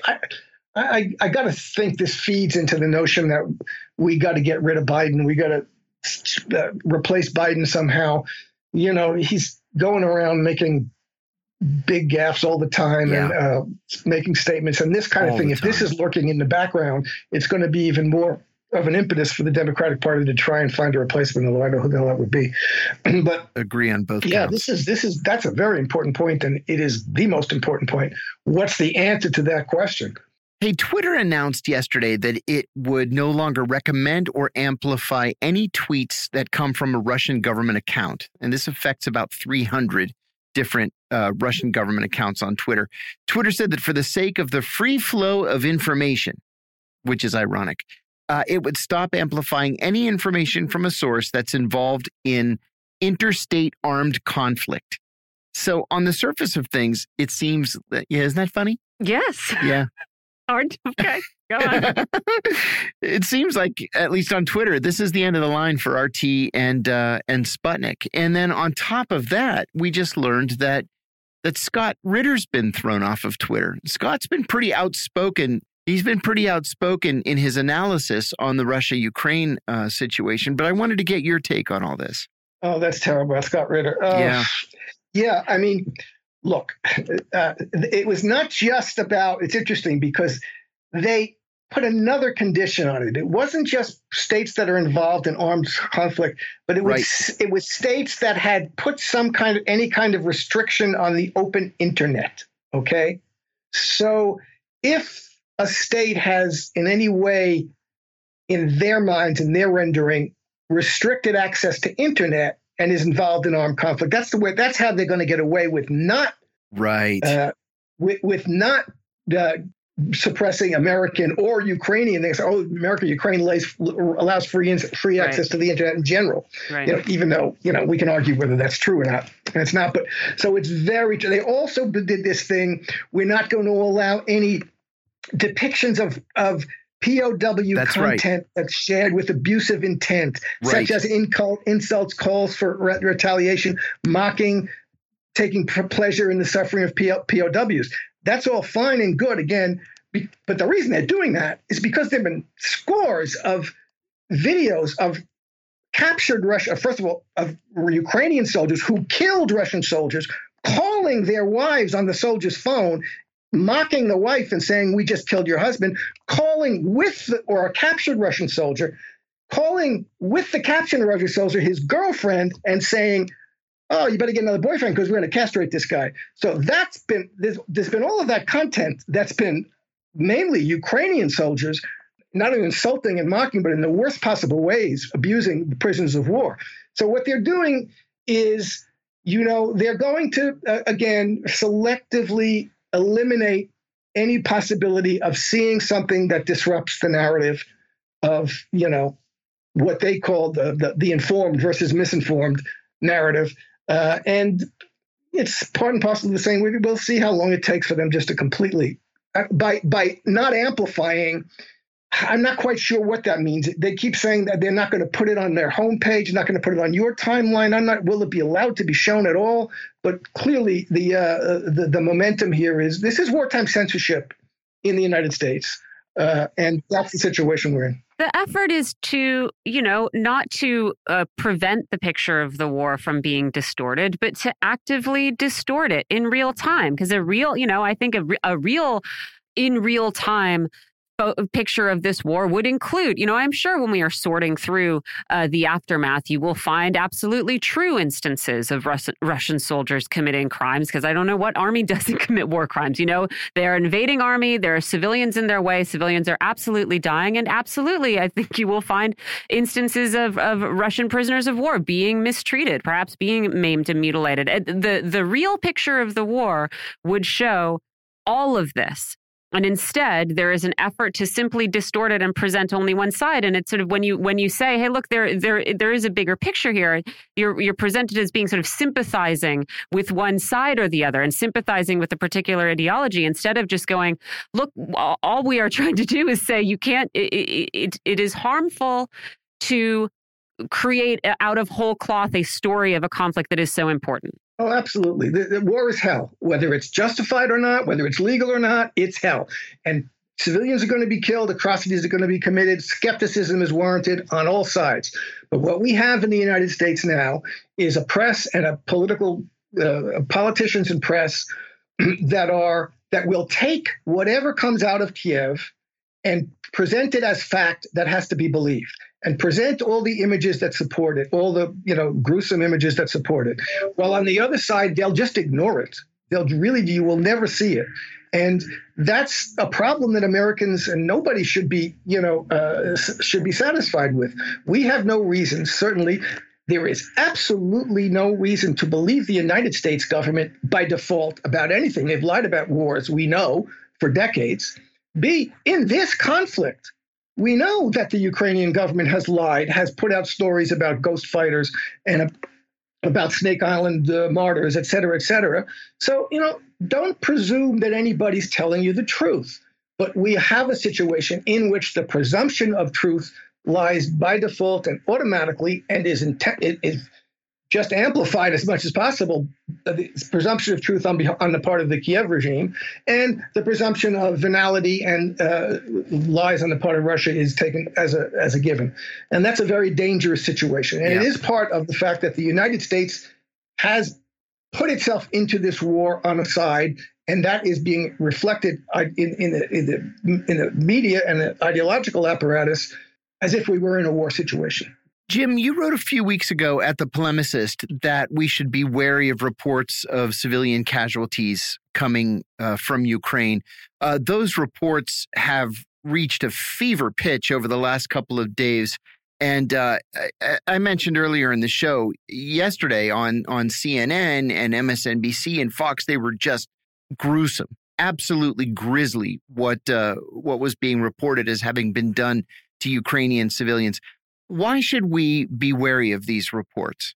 Because you should be wary of reports that come from one side or, or, or its allies. You know, you're in a war situation, as Michelle said, and as I said, it's hell. It's going. There are going to be things. There are going to be civilians that are killed, innocent civilians. There are going to be events that occur that can be legitimately called atrocities, and it's inevitable that this will happen on both sides. You have to be able to see the, the conflict and, and, and be able to judge for yourself and have sources of information from which you, I have seen, and you know, they're out there, scores, hundreds of vicious atrocities by by the Ukrainian forces that you never see on in, in the Western press and CNN or, or the New York Times. What happened in Bucha, whoever did it, whatever it is, it's an atrocity. If it's a false flag, it's an atrocity. The Russians kill those people, it's an atrocity. That needs to be investigated people need to be able to have access to the information. We in the United States should not be consider ourselves part of this fight in the sense, you know, I, I, mean, I don't. If you want to do that, then you then you do that. But if the United States government and the media apparatus as a whole decides we are in a war and we're on this side and we're going to have what's essentially wartime propaganda. You know, if you're in a war, you have wartime propaganda. That's sure. But, you know, that's, we should resist that because that's going to lead us into a, a, a shooting war very easily. I want to switch just for the last couple of minutes that we have with you to uh, some domestic politics. I- am having a lot of fun following um, the special election that's going to be taking place in Atlanta. I'm sorry, in Alaska for uh, a seat in the House of Representatives. Representative Don Young, he'd been in, in the Congress for 49 years. He died a couple of weeks ago. And so far, 51 people have announced that they are running in the Republican primary. One of those people is uh, is uh, Sarah Palin. Her name escaped me for a second. Lucky you. Sarah Palin, according to uh, Politico today, has a 31% approval rating. Now, she was governor of Alaska for two years and she quit so that she could run for vice president with John McCain back in 2008. She says that she gave very serious consideration to running for president in 2012 and again in 2016. She gave serious consideration to running for the Senate from Alaska in 2020 and just now decided she wants to be a junior member of the House of Representatives. So uh, she announced her candidacy for that. The problem is that she has 50 other people running against her so far, and she has only a 31% approval rating. Apparently, after all these years, people are still angry that she resigned as governor after only two years and just abandoned them to become a reality TV star. She was on The Masked Singer. She was on Dancing with the Stars. She's a talking head on Fox, and people resent that. Still, because she has universal name recognition, uh, she's got to be viewed as a frontrunner. Give me your thoughts, if you don't mind, on Sarah Palin. And I know this might be something of an obscure political race, but I'd, I'd love to hear what you think about uh, this open house seat. Yeah, gee, thanks. yeah. Uh, well, of course, if there are 51 people running, she's a favorite because she's she's gonna be she's gonna be one of the top uh, name recognition people. She's gonna she I mean she's who else do you can you name another one of those fifty? Not a people? single one. yeah, so, I can't name, and I follow these things, and I can't name a single one of the other 50 who are running. Sure. I mean, you know, this is the point. We have a political situation, a political a polity in which uh, celebrities, whatever they're celebrities for, whether they're the mass for being the mass singer or the apprentice, have a political uh, traction. They get political traction Yeah, from it. Yeah, they It's do. nuts, but this is the farcical native nature of American politics. So I don't know what's going to happen with that. Yeah, there's always a certain level. There's only there's always a certain uh, segment of the population of a state that resents it when a governor uh, walks away because they're trying to get a higher higher office. So that's Right. going to be there too. But I think you know all of it will be forgotten in terms of the a. She starts with she starts ahead of the pack. Uh, Definitely, I would say. And you know, let's see what the what kind of ad campaign she runs and what kind of public relations campaign she runs. I mean, you know, I, I, I, she's probably been a lot more present in, in Alaskan politics over the past six years than she has been to me personally or in national politics. But yeah, her name recognition, her celebrity status makes her makes her the favorite. I think you're right. And to tell you the truth, I didn't realize she lived in Alaska. I know. uh, I, I, does she still live in Alaska? I, I, I don't know. I know she bought a house in Arizona. I don't know. Well, we'll watch that race. Jim Kavanagh, thanks for joining us. Jim is the editor of the polemicist.net. Check that out. You're listening to Political Misfits. We're going to take a short break and come right back with our next guest, so hang on.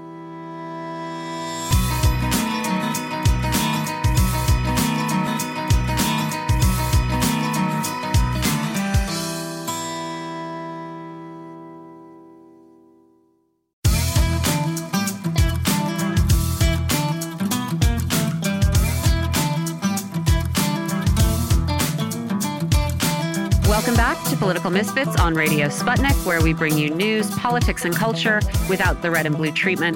I'm Michelle Witte here with John Kiriakou talking now about immigration to the United States, the way it's being tied to COVID testing and treatment funding. We're Yep. also going to talk about wild new uh, abortion restrictions that might be coming to Oklahoma and uh, why they might not be shut down as quickly as they have in the past. Joining us for all of that is Sara Dady. She's an immigration attorney and a former Democratic congressional candidate for Illinois' 16 District 16. Sarah, thanks so much for joining us. Hi, Michelle. Hi, John. Thanks for having me on today. Welcome back. So we were going to just, you know, be talking about Title 42 and immigration, but now that is weirdly tied to COVID-19 funding, and so there are going to be a lot of interconnecting political threads here. Um, but to start with immigration, you know, the, the Biden administration, after defending its right to maintain the Trump era Title 42 policy, which which used the pandemic public health emergency to largely block uh, immigration to the United States the administration has announced its intention to lift those restrictions. And now, uh, like clockwork, it is being sued by a handful of Republican led states. And so I wonder, you know, without adding in the COVID funding wrinkle for the moment, uh, how difficult you think it is going to be for the administration to follow through with its plan. And also, what needs to be put in place to prevent chaos at the border when these restrictions are lifted? Well, that's a lot to unpack, Michelle. Mm-hmm. But let's start with the fact that one of the lead state plaintiffs is Missouri, which is a landlocked state, not even a border state. So is this really about border security? No. Right. It's never about border security. Now, it's not surprising that the Biden administration or any uh, presidential administration would want to defend um, the ability to decide who can come in and out of the United States, like Title 42 does, which, you know, says the CDC gets to say um, whether or not people should come in or not during a pandemic. And the CDC said it's best not to let lots of people in. So, of course, the Biden administration ran with that. But really, what Title 42 has been used as, as de facto immigration reform.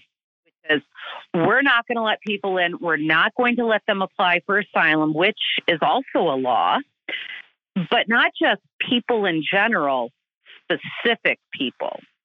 People that, for whatever reason, are unpopular in the United States, and that's brown people from Central America. Um, a big problem came in with the Biden administration because we let in all the Afghans last August, right? We flew them in. There was no Title 42 prohibition on their entry. And now we have a whole bunch of Ukrainians making their way to Mexico to our southern border to come in. And they, they were not being rejected under Title 42. So the racism of how Title 42 and, in fact, most border security is applied is very apparent to me and Mm-hmm. apparent to everyone. Yeah, absolutely. And uh, and again, you know, these efforts to see how you can, you know, find a way to let some people in while continuing to block others are, uh, you know, shameful. But I, I want to also ask about now, in addition to these suits by Republican states, you have efforts to tie uh, COVID mitigation funding now to immigration, right? Because uh, this funding had been stripped from the spending bill that passed a couple of weeks ago. We learned earlier this week that the Senate had put together a $10 billion package. And now, just yesterday, Senate Minority Leader has said this standalone COVID funding package won't come to a vote without amendments on immigration. And he specifically mentioned Title 42. And so now I wonder, you know, how serious is McConnell? Is he going to be able to stand up and say, hey, you're trying on one hand to tell us the pandemic's over and we should resume quote unquote normal immigration and on the other hand you want this funding sara you and i i can see that those two things are not in conflict uh, but i wonder you know just how much trouble mcconnell and the um, republicans in congress can cause with this Well, I mean, McConnell's had probably about 20 opportunities to vote on comprehensive immigration reform over the last 21 years. Um, they're not serious about it. Um, I don't think they want to pass the COVID um, relief spending bill, and they're using Im- immigrants as an excuse because Yeah. it's always popular, one of the most hated groups in America, right? Because we, when we think about immigrants, we're not thinking about the Ukrainians um, or the European immigrants who are here. They are always, always talking about brown people. Yeah. So it's purely political, but this is part and parcel of what the Republican Party has done for the last two decades is cut off our nose to spite our face. We need immigrants. We need immigrants coming in every year. We used to average about a million immigrants a year coming into the U.S. Last year in 2021, it was a fraction of that number. And not coincidentally, the U.S. experienced its slowest population growth um, in memory. Now we're on track in 2060 to have population decline in the United States because of falling birth rates and increasing mortality rates. So we are staring down the barrel of population loss, which is something we can't afford um, as the world's largest economy. We need to have people coming in. Um, but Republicans, notoriously short sighted and narrow minded, um, only care about each election. And they're going to make immigration, all these brown people, um, the issue, trying to win elections. I mean, the other thing is if immigration is mostly illegal, then you have a bunch of uh, workers who are even even more vulnerable positions, even less able to advocate for their rights and to you know be, be able to get adequate pay, et cetera. So I think you know it's not so much efforts to stop immigration as to make sure that the people who do manage to come into this country are as as vulnerable and exploitable as possible. Around to the opinion that uh, the Republicans just don't want any brown people coming in. Yeah because you know after practicing immigration law for 17 years um, the only reason to be against comprehensive immigration reform which is the best way to control the border by the way mm-hmm. people can apply for work visas outside the us and have their background checked and pay their fees outside the us before they come in that is the best way to regulate the flow and migration of human beings across the border it is not to put up walls. It's not to make the process harder. It's to make the process more accessible for an economic need we already have. I mean, we have 200,000 people that we have kept out over the last three years, um, just trapped in very dangerous tent cities in Mexico, who all they want to do is be safe and work. Those are exactly the kind of people we need in the United States. Unfortunately, we have a Republican Party that can only see color. I think that that I, I, think that that's important to to remember. Well, I wonder if you do. You, do you think that the Democrats are going to have to be they're going to have to choose between COVID funding and Title Forty Two? Maybe. um, I can't even venture to guess. We have so few reasonable people elected to Congress um, currently. Yeah, yeah, true. I just, I can't even, I think any reasonable person, and I like to think the majority of Americans are reasonable, maybe not the majority of voters, voting Americans, but these are two separate issues. If you want immigration reform, pass immigration reform. Don't get hung up on Title 42 because the CDC has already issued new guidance that we no longer need to prevent mass entries of people, right? So let's just pass immigration reform. Let's actually have a real worker visa program that meets our labor needs in the United States. Let people apply for it outside the U.S. instead of having this massive human suffering at our border, because right now, making an application for asylum is really the only way for people to come into the U.S. legally. And it shouldn't be that case because the vast majority of those people at our southern border aren't going to qualify for asylum anyway once they have their application heard. Asylum is very complicated and very specific. I mean, it all sounds so reasonable, Sara. I would like to see that as well. Uh, I also wanted to ask you before we get to this Oklahoma law on abortion. Uh, Republicans, you know, we have the midterms coming up. Republicans have been sort of slow, slowly and steadily uh, trying to attract Latino voters, and now they are starting a, a, new campaign. And I wonder, I wonder if you have any predictions if, if we see, if we will see another uptick in Latino votes going to Republicans, uh, what what you would attribute it to? Well, that, that's an interesting question. So, uh, what I've observed, um, number one, you take Texas, which is a Republican state with a very high Latino population, they consistently vote Republican. So there are certainly a large number of Latinos are conservative in their viewpoints. And then that kind of changes based on, you know, how many generations their families have been living in the US. So there, there's a difference between a Latino voter whose mom got deported and a Latino voter whose mom was a U.S. citizen, his grandmother was a U.S. citizen, his great grandmother was a U.S. citizen. There's a difference there. I can't. You can't assume just because someone's Latino that um, they're not going to support anti-immigrant candidates because immigration may not be their issue. Their issue may be they want public dollars to be spent on private school tuition because they want to send their kids to a private school and that's how they want their tax dollars spent. Um, they may own businesses, and so they think Republicans are all about um, free enterprise and personal responsibility. Um, so I don't think Democrats can count on the Latino vote. They have to earn the Latino vote, which I think they can do. It it can't just be all about immigration, but immigration is one of those issues, which is you want a thriving economy. We need more people coming into work. Yeah. You, business owner, you need more employees. We need to let these people in to work. And it's also our humanitarian responsibility. Um, you know, we, we should not be inflicting human suffering for no good reason. And, and that's the other thing, too. I think that Democrats have had a real hard time messaging around why why are we keeping people out? Yeah. The sake of keeping them out? Yeah. What what's that purpose? Well, we need these people.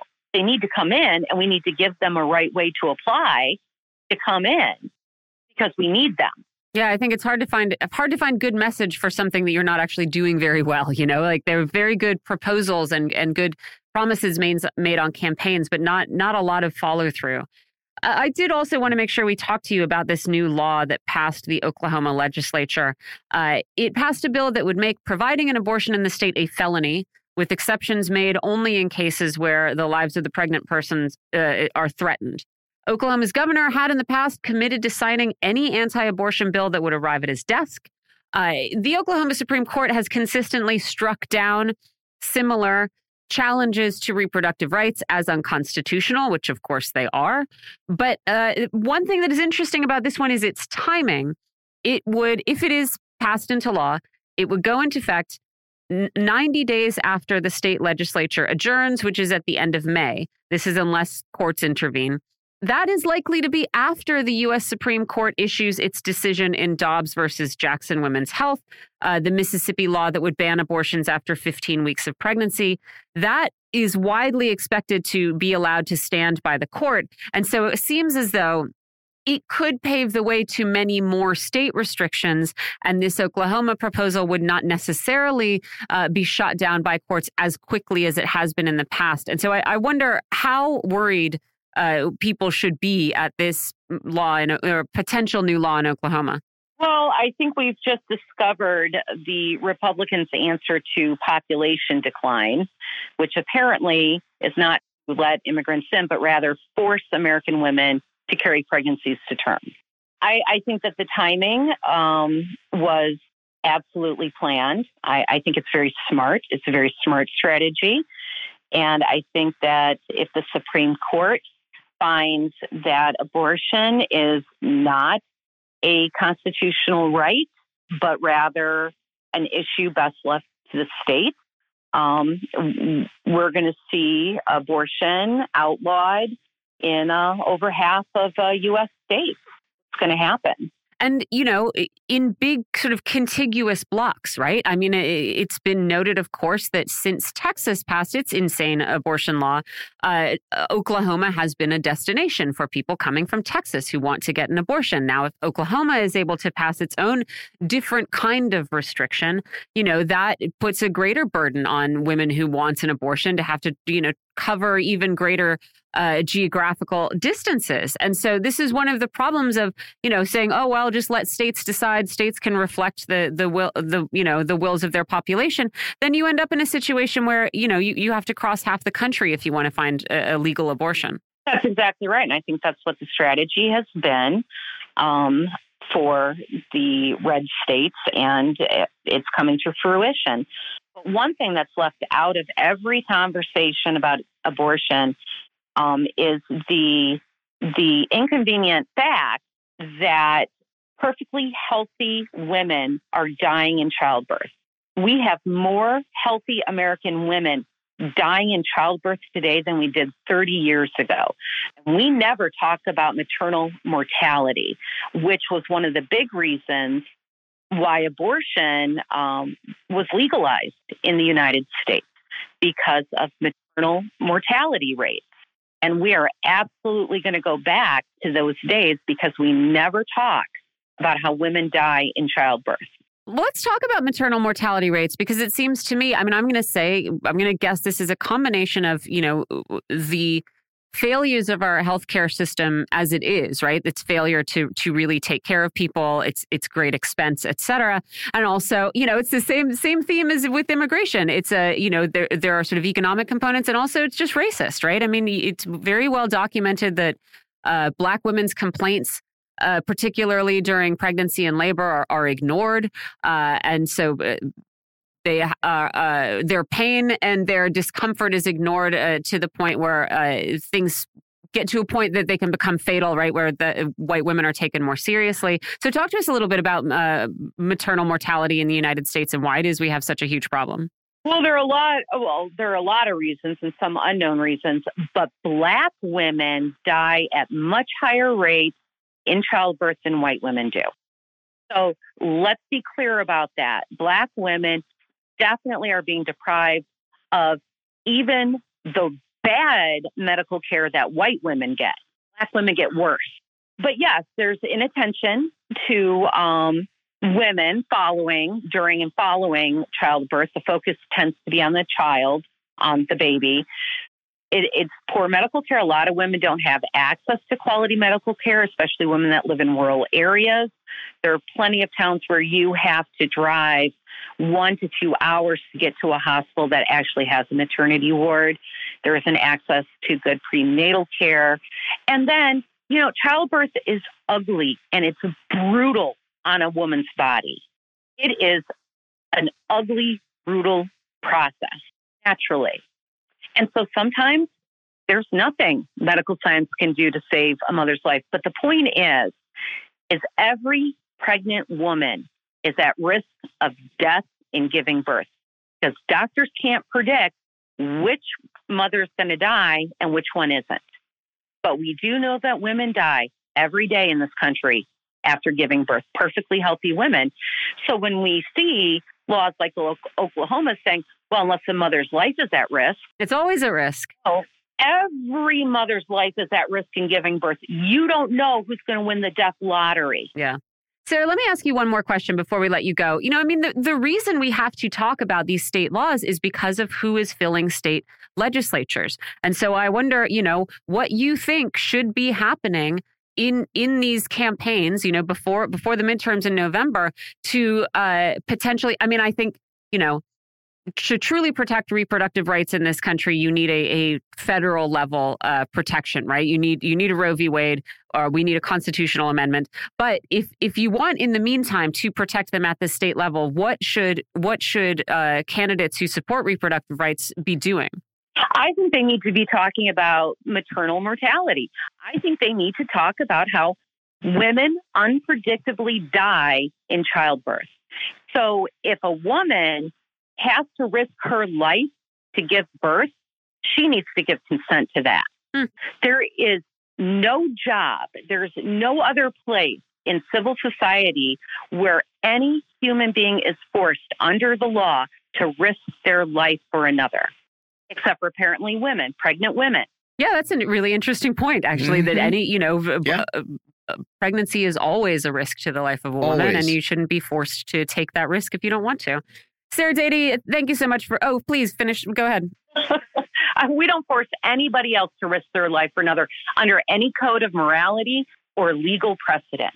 Yeah, it's outrageous. All right, Sara, we're going to let you go. That was Sara Dady, an immigration attorney. Thanks so much for joining us. Really appreciate it. Thanks for having me on. You're listening to Political Misfits. Uh, we are on Radio Sputnik. We're live in DC, and we'll be right back.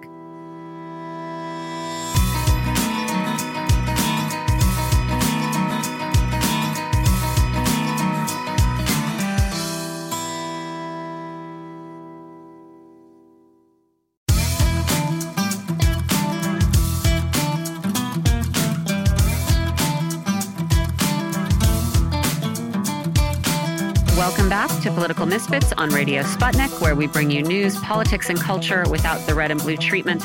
I'm Michelle Witte here with John Kiriakou, bringing you a few last headlines, and one that caught my eye, John.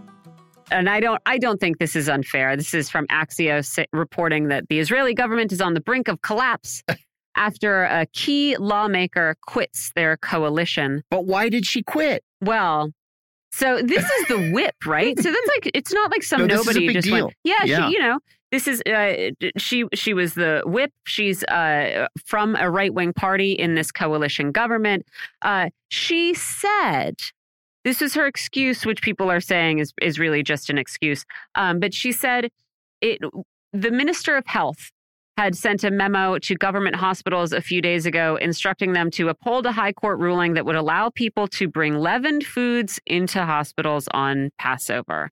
And she said, I couldn't allow this memo to harm Israel's Jewish identity, which of course is a huge aspect of right-wing politics in Israel, maintaining maintaining the religious and ethnic identity of the state, which to me just seems like a very backward and impossible obsession, right? Impossible to maintain uh, without violence and cruelty and discrimination, which I think is on on full display. Uh, behind the scenes, however, you know, reports are saying this is not the real reason. It's just pressure to leave the coalition because it's not right wing enough. Enough. Yeah. I, you know, I had a roommate in college uh, who had been in the process of rediscovering his Jewish identity. And he asked me as Passover approached one year if I would remove my leavened loaf of bread uh, from the apartment because he couldn't have anything leavened in the apartment during Passover. I said, Yeah, absolutely. Sure. I was very happy to. So I, I, I tossed it, I threw it out. I came home from class one day and he was eating a ham on matzah sandwich. I mean, hey, I flipped out. people have- people- look we're all only human uh, but yeah i mean it's one again it's one thing to make requests in your own house and it's another to set policy for an entire nation That Uh, is exactly right. yeah. Uh, another sort of uh, story that caught my eye this is from last night uh, the arizona supreme court has issued its first execution warrant in Wow. eight years and uh, you have the attorney general of arizona bragging about it on twitter Wow, not saying cool. I, I thought perhaps when I first opened this, when it caught my eye, I thought perhaps it was going to be someone going, "Oh, what a shame! We've had eight years without a state execution. Why are we starting this uh, brutal practice back up again? Especially when we have a justice system that we we know that is so demonstrably unequal and racist." Yes. Uh, but no, he's bragging that he made a promise to Arizona vo- voters that people who commit the ultimate crime get the ultimate punishment. Right. He's not killing enough people. Yeah. You know, today the Arizona Supreme Court also uh, rejected, uh, finally, after what is it now, uh, a year and a half at least, uh, these allegations that uh, that Donald Trump had actually won the election in Arizona and uh, was denied that victory. Huh. They rejected it, and it's it's over in Hmm. Arizona. Finally. Okay. Yeah. Good. Well, good riddance. Uh, we also got news today that the the Minneapolis police officer who shot fatally Yes. shot uh 22 year old Amir Locke during a SWAT raid in downtown Minneapolis is not going to be charged with a crime. And this is the instance where uh, it- police officers yelling SWAT SWAT burst through a door and within seconds shot a man who had been sleeping on a couch under a blanket who did have a gun visible in his hand. And again, you're breaking down a door, screaming at people, and then within seconds killing them. I think there has to be there has to be a better way to do policing in the United States. Yes. so yeah, they have they have discussed. You know, people, the police officers uh, looking into this said they could see that Locke presented a threat to the officer, and the officer was justified, and there was no reason to uh, to come up with any charges. I served time with a guy who was a cocaine dealer, Mm. admittedly. And uh, he and his wife lived on this, uh, and their two children, they lived on this isolated farm in Western Pennsylvania. And um, he had uh, cocaine in the barn and scales. Cocaine and- in the barn. I know, kept in the Sounds barn. Know like why? an album I want to listen to. he like said- that's a jamboree I really want to go. I want to go to the co- cocaine in the barn evening. That sounds didn't- He didn't want his kids to stumble onto it. So, because he's being a good father, right? Don't stumble on the cocaine in the barn. That's my first track. So the the cops, uh, not the cops, the FBI uh, secured a, a no knock warrant. He happened to be up to go to the bathroom at six o'clock in the morning, and he sees these people all in black running toward his front door. hmm And he's, he thought that it was a drug gang raiding his house to kill him and take his cocaine. So he shouted to his wife. His wife took a gun out of her nightstand, ran to the top of the stairs, and fired two shots and killed the first FBI agent in the door. He agreed to do her time. So he got 25 years. She got 10, but it's a no knock warrant. Yeah. Nobody knew that they were FBI agents. So, you know, the cops have to figure this policy out Really because it raining- clearly doesn't work. Raining on my cocaine barn jamboree, John. I, I still like it. Also, we forgot. I forgot to mention Marjorie Taylor Greene. Oh, just once yeah. again on, on Twitter. again. On Twitter, deciding uh, that trans people are pedophiles, Right. Uh, which I guess is They you know, it's recruit, been her know. thing all along. Yeah. Yeah. there's a line in the sand: either you are pro pedophile and pro transgender biological men, or you defend children and women. Period. There's no other option. I just don't know where these Yeah. predators are. Right. Where they- are they? Point them out to me. I'd love to see them. I mean, She she also is throwing around the word groomer a lot lately, like in the last three or four days. That if if you're not a supporter of her extreme right wing QAnon beliefs, that you're a groomer for pedophiles. Yeah. There's a story going around about uh, the te- a Tennessee official. Now I can't remember if he's a, a state senator or state attorney general, maybe a senator, uh, having met, seems like having met his, his future wife at a 4 H sort of a presentation in the office. She's much, much younger than she is. She was a member of the 4 H club coming. So, you know, sorry, Marjorie Taylor Greene might want to think pretty carefully about calling out groomers considering I'll the say. party that she's in. It's just so it's so sleazy. And it's so dangerous for trans people. Yes, and it it's so it's just not it's not based on anything. It just You know, I don't know. I just think trans, trans people in jail die at a fantastically higher rate than non trans people, whether it's by violence or by suicide. Not to say, not to even mention the the ridiculously higher rate of suicide and of violent deaths that they have on the outside of jails. Yeah. And yet again, when you are, uh, anytime you are a member of a minority population, the, the, the mere presence of some member of your population doing a crime is somehow uh, Reflective you, of you. reflective of you, right? Whereas if you are, you know, comfortably in the majority, I don't have to answer for the crimes of all other women That's or right. all other white people or other white women. And that is really how it should be for everybody else. We are going to have to leave it there, John. Uh, I want to say thanks to all of our guests and the production and engineering team here, of course. And on behalf of John Kiriakou and myself, Michelle Witte, thank you for listening. We will see you tomorrow. Bye, everybody.